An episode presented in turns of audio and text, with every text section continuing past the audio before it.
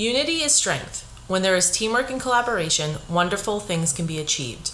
That quote is by 14 year old poet Mattie Stepanek. I'm Danielle, And I'm Raleigh. and this is Unstuck, the special ed podcast.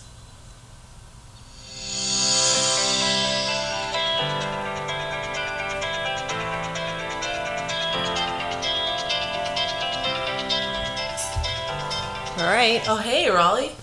That was a bad. That was a bad. Uh, That was better. I didn't fade out on that one as much as I wanted to. That was like a quick, quick halt. Wow. What happened to the DJ skills I used to have? We're on location today. Yeah, you might hear some dogs barking. It's it's a it's a it's a an apartment complex, so Mm-hmm. there's a lot going on outside my windows. I have a playground uh, down. Maybe someday we'll have a studio, Maybe someday we'll just have like sound like a sound Soundproofer. something like that. soundproof room, that we can or like soundproofing that we can take with us, a safe room. or that's fine too. Yeah. Um, a panic room? No, that's a whole other thing. So this student, and I'm sorry for if I butchered this kid's name, but Mattie Stepanek, Mattie Stepanek, is a 14 year old kid who um, passed away um, in 2004. And he was a wonderful poet, had written six books of poetry by the time he was 14. Um, so I thought that was a really cool um, quote for today's topic, Yes. which is Which comes from which comes from Erin from Instagram. So thank you so much, Erin, for that this idea. So it's really um, supporting all the in and out the people that come in and out of your classroom. So managing your paraeducators um, and having you know related services when you're in sub separate. Um, classrooms or partially substantially separate classrooms a lot of times you have a lot of people flowing in and out um, whether you're at a therapeutic placement you have people coming in and out, whether they're behavior specialists, related service providers. At public schools, you may have a literacy specialist or a writing specialist or something, all coming in and out throughout the day. So the question is, how do you organize that and manage it? And also, how do you support your paraeducators who probably are new mm-hmm. or at least new to you and you run the classroom? So, how do you manage all of that together Yeah. in your first or second year teaching? that's that's a heavy one. It's a big question. Well, as someone who's in classrooms all the time and seeing a lot of people coming in and out of the classroom, I think something that is important to consider is how it affects the kids in the room. So you also have to think just about the, the level of disruption of learning too and making sure that people have schedules. I mean, I know that seems basic, but you know, what are the schedules? When are they coming in? Posting those schedules up for someone to see, you know, for not someone, for everyone to see. So kids know when someone's coming in for them, but that also allows the other adults in the room to know. Um, something that I run into currently is not always having um, the staff in a classroom aware of when I'm seeing students, and so that makes it like if they they haven't maybe remembered to post it for that day. Oftentimes the kids will know when they see you, but um, making it so that everyone that comes in and out of there knows that. I think that's very basic, but really a necessity. Well, I think what um, I used to do as a teacher was I would try to, and I know time is of the essence, especially at the beginning of the year, especially with contractual oblig- obligations. You're not allowed to like be in your classroom until a certain day and things like that. But to try to find the time, like you said, to meet with your specialists and have a schedule already drafted out so that they're not popping in at different times mm-hmm. especially with your type of setting if you're in a substantially separate or even like any sort of pull-out model Yeah. i feel like the related service providers take extra care in that. Um, and so if you're doing testing or if there's any other evaluations or anything like that, there's almost in some ways more thought put into that class because those kids are in those substantially separate places for a reason. Right. um, so it's important not to be a, the least amount, the least amount of distract, the least distracted. Whoa. I can't do it. Rewind. today. All right, let me start over. To have the least disruption as you walk into Yes, the classroom as right. possible. So having all that previewing, um, I think is really helpful. So having those schedules at the beginning of the year, and also maybe creating a collaboration because I think you can speak a lot to this Mm-hmm. around that push-in model and that almost like co-teaching between Yeah. the related service provider and the special educator, or two related service providers, speech and OT, doing a spot. Um, Well, it's sort of like what is a consultation in a sense too. Like part of the um, responsibility for providing services for like an OT or speech pathologist is the consultation aspect of it as well. So there should be a time where their, you know, related service providers are able to meet with groups of, you know, whether it's the whole classroom team or it's everybody on the team um, to talk about different ways to make sure accommodations are being followed through on, that kids have the strategies they need, that people understand the best way to work with these students. Um, so I think being able to kind of have some place, some document, whether it's a living document on Google or some place where you're, uh, you know, you're able to share out with everybody on the student's team when they have appointments, who they meet with, what are some things the kids are working on with those individuals, um, whether there's time for consultation to be able to really work with the team of people that are in the classroom with the kids every day. Um, is super super important and when that isn't happening in a fluid way you definitely can feel that it's something that I think everybody probably needs, you know, a little bit of help managing with the communication piece of all of that. When I think even with all that support, you know as well as mm-hmm. I do, when when you walk into a room, I think all the kids are like, "Are you here for me? Are yeah. you here for me? Are you here for me?" I actually, I currently have a group of students in a classroom that want to say my name. They, they have a competition of who can say my name fastest. Oh. So that that's a little disruptive. That's a tough one. A tough uh, still trying to work on how to how to figure that one out. How so, to manage yeah. that one. I also think it's really helpful to build those relationships with, and we'll get to the paraeducator piece of it because I think there's a lot that you and I have, a lot of helpful hints that you and I have worked through, mm-hmm. even though you're sort of outside the classroom. I feel like you do so much work in classrooms well, with teachers that you know how easy it can be with some mm-hmm. assistant teachers and how challenging other assistant teachers. Right. Well, and everybody's got a little bit of a different style, a little different personality. Like I'm at a place where I feel like I can give i can sort of role model for students and adults in the room. Like i'll raise my hand and i'll suggest something if the teacher's asking a question you know trying to facilitate that you know what's expected in this moment for kids to be doing. And so adults and kids see that. Um, but yeah i think the the visual piece of it making sure that you know the team members are all connected and I know that within my setting, we meet regularly to talk about individual students with whole, you know, the whole team of people that are involved internally, like within the school. So I'm not sure if that's possible in all settings, but I think that's also really important. So there's, you know, where you're overlapping and you know where you can support each other. And you also get more comfortable interacting with all the members of the team so that you don't, you know, because there's probably going to be times where you may have to, you know maybe somebody came and picked up the kid when you were supposed to see them or you know you're disrupting a, situation because you're having a conversation with an adult in the back of the room and the teacher's like hey wait a you know being able to feel comfortable approaching people and having maybe tougher conversations about maybe something that didn't go quite right. And if you feel like you have a working relationship and respect with people that's easier to do too. Well and i think those meetings that you're talking about as as challenging as it can be in a public school setting because of contractual yeah. obligations. And like I know um, where I am like the paraeducators anytime outside of school hours they can't they have to be there voluntarily at this point. Now I don't know if that's everywhere. I've heard different things depending on the district but I know that they're very different contracts. So things you know you really have to have a dedicated paraeducator to yeah. like want to ha- spend that time. But if you can during the day if you have a para that's a one to one, or even in a small group that you know is with the same kid all the time, it might be helpful to say like, "Hey, can we touch base?" or mm-hmm. send them a Google Doc and get their feedback and input. It's really important. and help them create. Um, create that environment where they feel valued. Well, people buy into that, and I, I've said for as long as I can remember that I can learn something from any person I work with, whether they it's day one or day you know a thousand and one for that person, and whatever their role may be. And if someone is really dealing you know or even if you have like a clinical person who's dealing with a student and there's a lot of stuff going on outside of school that can be a person that's a really good reference and someone that you may want to meet with and get more information. But i think it's also really important it's almost like a uh, like a ripple in a sense or like a, a, target. You know you've got the middle people that are the ones that are with the student all day long the people that are in the classroom every day. And then you sort of branch out and you're getting maybe related services or you're getting clinical team. And then maybe you have people that are maybe even more sparsely meeting or maybe it's a reading specialist is more intimately aware of the student and then you're getting further out from there. But i think having everybody whether again i don't know if it's a it's a piece of paper that has all this information that's important for people to know about the student but something that i find is challenging and i don't know if this is everywhere else is that there's sometimes um, a dynamic situation where you're not always with the same adults every day. it's so important to have somewhere that's a reference for what each kid needs like a quick i always think of it as like the quarterback um, plays on Yes. their on their arm where they can flip and go okay this i actually suggested it once as ridiculous as it we should all have those Yeah.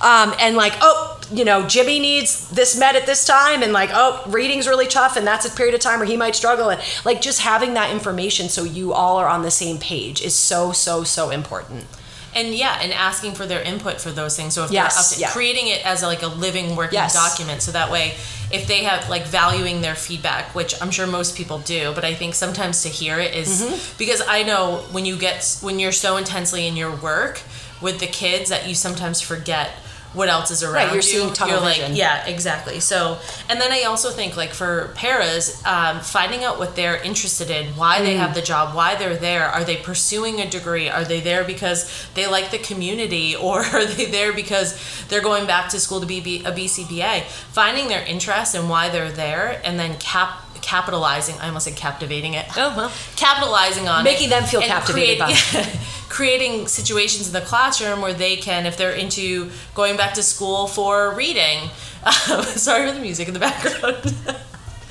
uh, Saturday afternoon Yeah, in this yeah, yeah. apartment complex is one of a kind. Um, but if they're going back for you know behavior having them participate in some of the creation of the behavior plans in your class or some incentive plans if they're into reading having them run their own reading group under your supervision i think creating that buy-in makes just an easier environment in general Well, and I think that I, at least I'm running into this, you know, currently is where I think people see the teacher as the one person in the space, in the room that's supposed to be in charge, and everybody else is just waiting on whatever's going to happen. And if you are bought in and you're motivated, and people know that you're really interested in pursuing more learning in this area or more learning in that, maybe that you can tailor some kind of activity towards that person's interests. Maybe you can have them be more of a hands on person that's going to help you as the teacher be able to instruct with less stress because I, I see the, the teachers I work with very stressed at times when it's everything it's incumbent upon them to do everything in the room. They're making sure everybody has everything they need all the time and they're the ones delegating to the other people and they're it, it all kind of falls back on the teacher and i think you have to empower other people. Mm-hmm. And that's tough. It's not always easy depending on who the support staff are in the room to be the person saying can you please do x? Like that that's hard for people. It's not always an easy thing.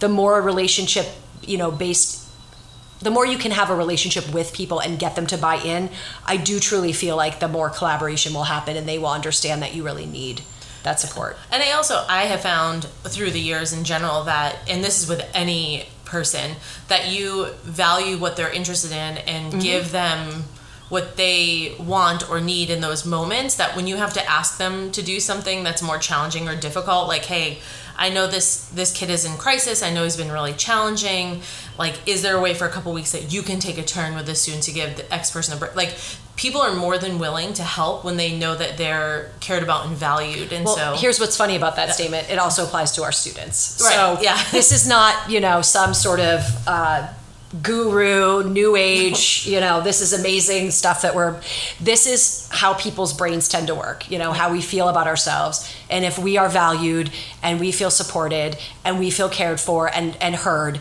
we're probably going to respond better to the people that we feel that with Mm-hmm. than the ones we don't. It's just how it is. it's fu- it's funny that you say that and like I wholeheartedly agree and I find myself treating adults how I treat kids not because adults Oh, are childish but like Oh. I feel like Well, some adults like- are childish, I'm just gonna say. yeah that's true but I'm thinking like in general it really all comes down to treat others how you want to be treated Mm-hmm. in no matter who you are It's a good thing we got a podcast out there to tell Yeah. everybody treat others the way you'd like yeah to be treated. it's, it's like, I don't know when you think about it, it's a goal isn't that the golden rule It is the golden rule. Yeah. No, it is. It's it. I, and not to like be so like it's so simple. It's Yeah. not. It isn't.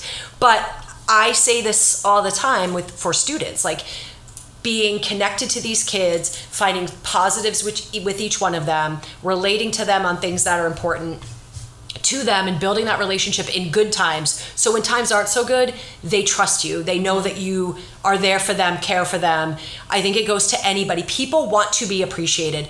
I probably have referenced this before, but we do something where I work where it's like shout outs for staff to staff to say, like, thank you for this or I appreciated that. People value that more in some ways than they would, like, here's a gift card for a coffee. It's mm-hmm. like they want, I've said multiple times, like, are we still going to keep doing this? And they're like, you can't stop doing this. Yeah. We have to keep having this because it makes people feel really, really appreciated. And you know, it doesn't mean you're going to get some kind of ridiculous level of motivation out of everybody because of that. Look, some people just may not be in things for the right reasons. But if people are there for the right reasons, you can usually find the the hook that's going to motivate them or that's going to help them feel connected to the process mm-hmm. or whatever you're doing. Well, and to your point about that, I feel like when we learned about solution focused therapy mm. and and it was for it was directed for kids and i remember sitting in that training and seeing like you could write post-it notes on the desks oh, for right, kids yeah. blah blah blah and I think well, it, like post a note that would say like something, something specific, specific, about. So it's not like great job today. It was like wow, you answered thirty-seven times two really well today. Yeah. Like something really specific. And I'm thinking about it, and I was like, wouldn't it be cool? Like, wouldn't the adults like that too? Yeah. And so I um, started doing thank you cards randomly and I brought it into my new job. And I remember um, my colleague was, it was met with hesitancy with my colleague, like, oh, the union, this and that. I was like, people, it's a friendly note. Like, right. if people have a problem with it, like, she's like, but equity and all that. And I was like, well, then they should be doing something well. Like, I don't yeah, know. Like, I'm not going to stop this. And it has gone over in the past two years so well. I don't know how many thank yous I've gotten for the thank you notes. Like, you don't know how bad I needed that. Yeah. Oh, I get that. And yeah. so I think like when you're, t- when you're in a classroom and you're dealing with all these people in and out, a little like, whatever. It doesn't have to be anything physical. Need just a little post-it note here and there saying like, "Wow, thank you for consistently coming in every day. This kid really um, enjoys the time with you. He asks about it first thing in the morning." Or to your para educator, "Thanks for running this reading group every day." Um, it's really you know valuable to me. It frees up this time for me. So I think doing all of those things are really helpful. Now the real question is, what happens? When you don't have people wanting to be there, it's sort of like this is mm. just a job. I just get paid to come in and leave every day. I don't care about anything. Yeah, that is a really that's a really tough one. I think that um, there are some ways maybe to first of all, I think you it is important to have conversations. I think that it, you know talking as we like to do as human beings, talking about this person behind their back or venting to people is fine to some degree, but venting isn't solving the problem. And at some point, you got to face it head on. So I think you can always, if you know, maybe speak to someone about ways to problem solve it is is more sensible against solution focused thinking than just like I'm pissed at this person for X Y Z. I think it's talking to the person, finding out where they're at finding out maybe they're feeling burnt out, maybe they're feeling stressed, maybe they have things going on in their own situation in life that's affecting their performance at work. Trying to find ways. Oh, don't mind the helicopter. um, trying to find ways to motivate people and to ask how you can be supportive. Is it something that you know, like, hey, I'm noticing that, you know, you're coming a little late, or I'm noticing that you seem to be a little checked out during these times of the day, or again, being honest you've actually told me that that sometimes people really like you know you found that when you're having to give people some tough news sometimes or having tough conversations that the more direct you can be without being rude and disrespectful but direct and being honest with people and building that that space to have people feel like they can be honest with you as well and understand that you're not coming at them you're trying to be supportive and, and create a, a dialogue so that things get better. I think that's a huge point that you just made. Boom. So great job. Thank Nailed you. it. And I'm even out. with a helicopter distraction. Yeah, well, that, that inspired me. I think one of the things I see all the time, and this is with leaders, this is with colleagues, this is with whoever, is you assume this negative intent mm-hmm. to everything. And I, I don't know how many times, like, I've been like, well, we first need to assume positive intent. Yes. We need to assume that this person is wants to be here and is coming in late for a reason. Sorry. another one. Let's hope they're not like putting the. I never realized you live you live near an airstrip. Yeah, actually, I do live near an airport. Oh well, live and learn. Um, and Boston Logan Airport. Oh, that's true. It's not too far. Right over yeah, us. Their fly, whatever zone. fly zone, their landing zone comes right over Oh, us. okay. But that those are definitely helicopters. I digress. Um, but I think assuming that positive intent and asking the questions just like you said, like, is there a way that I can help you through this? I'm noticing this, and assuming that it's for um, a reason that's meaningful to them instead of like I just like I feel like there aren't many people in this world that want to go kids or adults alike that want to go into a day and be like I can't wait to screw someone over today or Right. like I can't wait to you know really make someone's day horrible like that isn't a typical No. feeling for Oh, I think I have worked with people like that.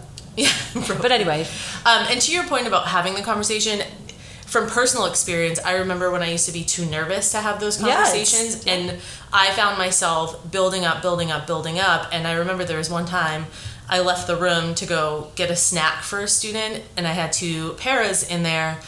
And when I came back, the class was utter chaos. Mm-hmm. And I remember just saying out loud because I was so frustrated that this had been building and building, and I hadn't had those honest conversations. And I was like, "This is why I can never leave this classroom." Mm-hmm. And I remember immediately regretting that like came out of my mouth. And my relationship with those two people were ne- was never the same after that. And I think if I had gone back ahead of time and said, "Hey, look, how can I better assist you when I have to leave the room, whether Right. it's for an IEP meeting or something? How do I help structure this so it's easier for you day to day?" But I also think too that those conversations again are very important, but it isn't also necessarily fair for someone for you to have that conversation and someone to continue to I don't know lack of a better say, way to say it underperform and not meet the requirements. And I, and unfortunately I see this a lot. I think people I don't know I, I don't know if, if there's just like this is a job it's not what I you know it's not my passion it's just a job. But if it's just a job and you're still working with children the number one thing is you need to be engaged with kids. And so getting people to feel like they want to be engaged is a really big challenge. But I think there's ways to do that. And if it's just not the right fit for somebody, hopefully that these conversations bring that about and they choose to move on um, if it's not a good fit. And otherwise, hopefully, there is a way to motivate someone. Or again, you find something out if they're willing to share that has nothing to do with work, that's maybe just bringing them down, or that they were afraid to ask for help, or they were afraid to, you know, weren't sure how to go about something. And, you know, we have to give people the tools in order to, mm-hmm. you know, create with them. You can't just assume everybody knows everything. And sometimes, if you, like Raleigh said, even if you give them all the tools, mm-hmm. they don't always still use them. want to use them or want to use it. And that's when, you know, I hate to bring it to this, but like that's when you start documented everything. And you should not be afraid, audience, of getting um, a leader involved. I know in our school district, our assistant principals work with the paras directly, and I work with the related service people. And so I have assisted a lot of people in like how do we coach people to do the right thing for kids.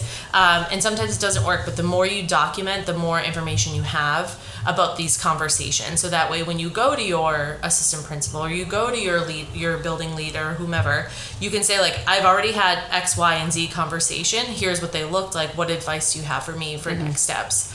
Um, and that way, um, there isn't any and and honestly, give that paper to them like be open about it. Send them an email after say like hey i'm just going to write all this down so that way we both know what our plan is moving forward and that way they see it they have it it's not unexpected but you're still documenting that for for if it's not a good fit.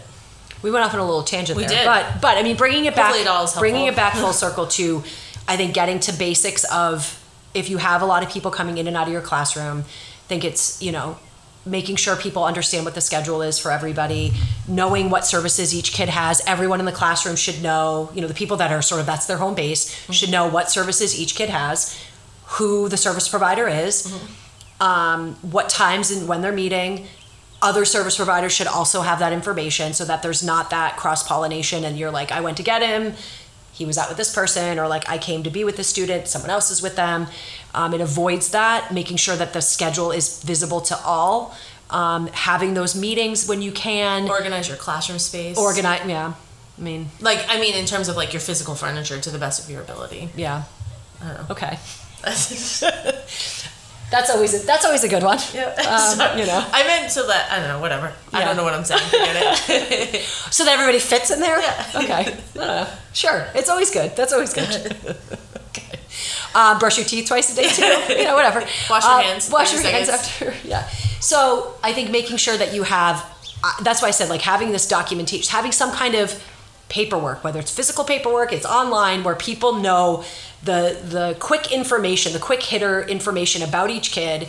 And then when specialists or when service providers are coming to your space or you're taking they're taking your students, understanding what these kids are working on, how can you carry that over to the classroom and being receptive to doing that. Um, and being receptive to maybe having those open conversations of like i will definitely try this letting people know what is and isn't working what is really doable for you and being open to trying things but also being realistic that maybe this because not everybody is giving you the ideas that are the easiest for you to implement. I say this to teachers all the time like tell me now if this is not something you can mm-hmm. do like and this could be in just in a larger meeting like where you know somebody a kid's having struggles and we're all meeting and like i can see the teacher getting stressed like i gotta do that and this and that and i say hold on a second. Does this actually make sense to you? Can you make this work? What part of this? We've given you seven things. Which two can you actually do? Mm-hmm. let's focus on that for right now. Let's not worry about all the rest of it. There's already so much going on. These kids are challenging. Mm-hmm. they're complicated families are challenging and complicated. There's only so much time in a day. Let's simplify things to the best of our ability. Let's find ways that we already cross over and ways that we can make everyone's life easier without adding burden and adding any sort of guilt like well you didn't do this that's why this is happening no we're trying to make everybody feel like they can reach the level that's that feels comfortable to them and doable to them and realize you're you can only manage so much in a day right don't ex- don't expect that you're gonna get it all done and let it go for yourself. Like don't don't hold on to it when you leave. Okay, frozen. Um, all right, so ready for your would you rather because that was smooth transition. That was right a really smooth. transition. like, that's how I roll. Today. I in in at baseline I'm a um, I found a good one, but uh, you know what? The young folks may not know this uh, oh, reference, okay. but we're gonna try it. I guess we're not the young folks. Um, no. Would you rather be Chandler Bing or Joey Tribbiani? Um, it's a Friends reference for the. Thank, oh, I was like, thanks. Um, I feel like I already am Chandler Bing, but you know what? I that is so hard. You know what? I feel like I'm already a little bit Chandler Bing because I'm very sarcastic. So I'm going to switch to be wanting to be Joey Tribbiani, so I can be cool and chill and really just enjoy eating all the time and no worries and every and lovable and everybody forgives me all of my errors and I'll take a Chanandler bong. Okay. Because I feel like Ms. Chanandler. Ms. I feel like I could uh, use a spark of sarcasm that makes sense for people in my life. Yeah, that's true. You need a little. like I'm not always. I try to be funny, but it doesn't work. It, it's okay. You're you're all right. You're getting there. Once in a while. You're getting there, Chandler. Well, thanks everyone for listening. Thanks, Erin, for that um, question. It's really helpful for us to drive our podcast. Um, we have a lot of great ones coming up this summer.